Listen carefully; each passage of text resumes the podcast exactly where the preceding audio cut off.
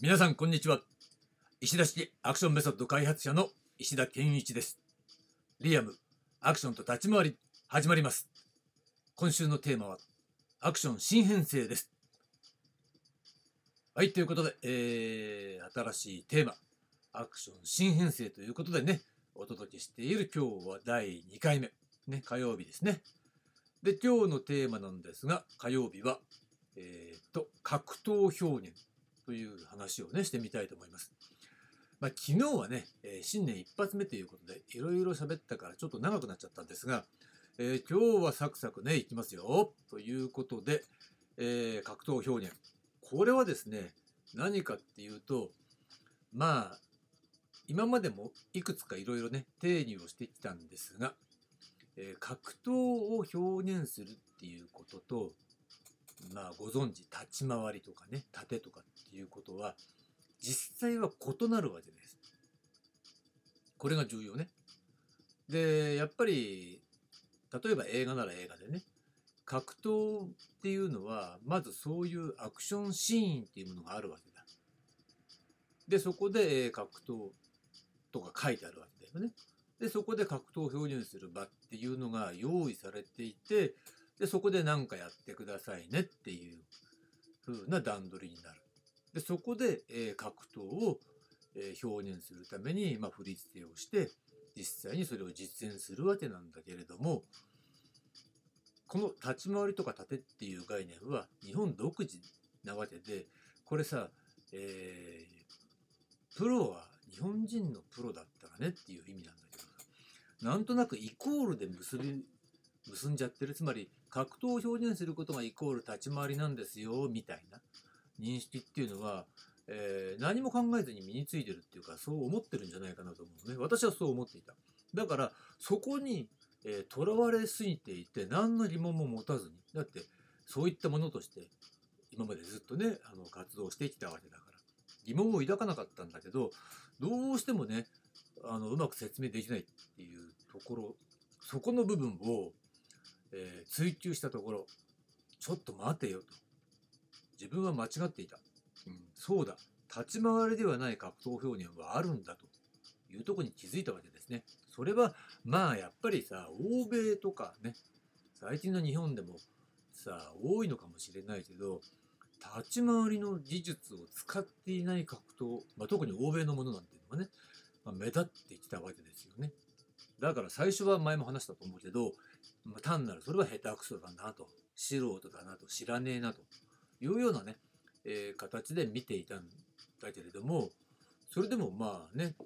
そういったものが続いていく。流れを見た時にあちょっと待てと。いうことね、えー、これは一つの格闘表現であって立ち回りっていうのは日本独自の、えー、概念なんだと。だからそこには、えー、日本独自の視点であるとか技術性っていうものが含まれているということね。だからそういう成熟した文化としての、えー、格闘表現日本型のね格闘表現の中で育った身としては欧米の未熟な格闘表現を見てても全然面白くねえやっていうことに気づいたわけですよ。だからそんなの真似しちゃいけませんよっていうねことなんだけれどもだからこそここで、えー、格闘表現っていうものをまず第一段階で概念化しておく必要がある。ね、格闘を表現する行為が、えー、格闘表現なんですよっていうことね。なので、えー、今日一番目に話するのはその格闘表現を、えー、これ英語でねあえてコンバットエクスプレッションと概念化しておくということなんですよ。これが一番目の話ね。えー、だから格闘表現っていう言葉をまず今後は使っていきたいなと考えています。それは combat expression ね。これはさ、えー、去年のね、年末やりましたね、アクション五輪の書。これでブルース・リーさんの、えー、アクションに対する考え方っていうものを紹介したわけなんだけれども、その中でブルース・リーさんも combat、combat じゃない、 combative っていうね、 combative form とかね、そういう言葉言い回しを combative arts みたいなことも言ってたよね。確かね。違ったかな？これ下の方メモ見ればね載ってると思うんだけどそう combative arts っていう言葉も使っていたのね。だからだからだと思うんだけどやっぱその翻訳ソフトの方がそれで学習しちゃったのかなって思うくらいね。格闘表現って入れたら combat expression って出てきたんですよ。だからねこの DeepL なんていうのはね多分そういったものを、えー、学習していくのかなっていう気がするんでねまあ combat expression というふうに出てきたわけなんでこれそのままいいじゃないかということね fighting とかそういう言葉使わないで combat expression というね形でまあブルース・リーさんの言い回しを継承するというね意味も含めて、えー、コンバットエクスプレッションという言葉を採用することにしたわけです。これがまあ1番目ね。で、えー、2番目。で、日本には立ち回りと、えー、盾っていう言葉。これがね、2つあるわけじゃないですか。ね、これは皆さんもご存知の通り。そうなった時にね、えー、この立ち回りと盾。これは、えー、役割分担があるっていうことによって、え、不可避なものになったわけです。つまり立ち回りと盾っていうのの、え、言葉が区分されているわけだよね。これは何でって言ったらそれは役割分担があるから、えー、区分されるっていうこと自体が不可避なものだったわけですね。うん、役割分担みたいなものがなければ、えー、言葉は一つでよかったし実際は言葉言語統一しろよっていうそっちの方が合理的ですみたいなイメージもあるかと思うんだけどいや実際はそうじゃないんだそこを分けてた日本人っていうのはすごい昔の人は偉いっていうようなねそういう話なんですね。でこの格闘表現っていうふうに本来だったら、えー、一語で表現されてしまう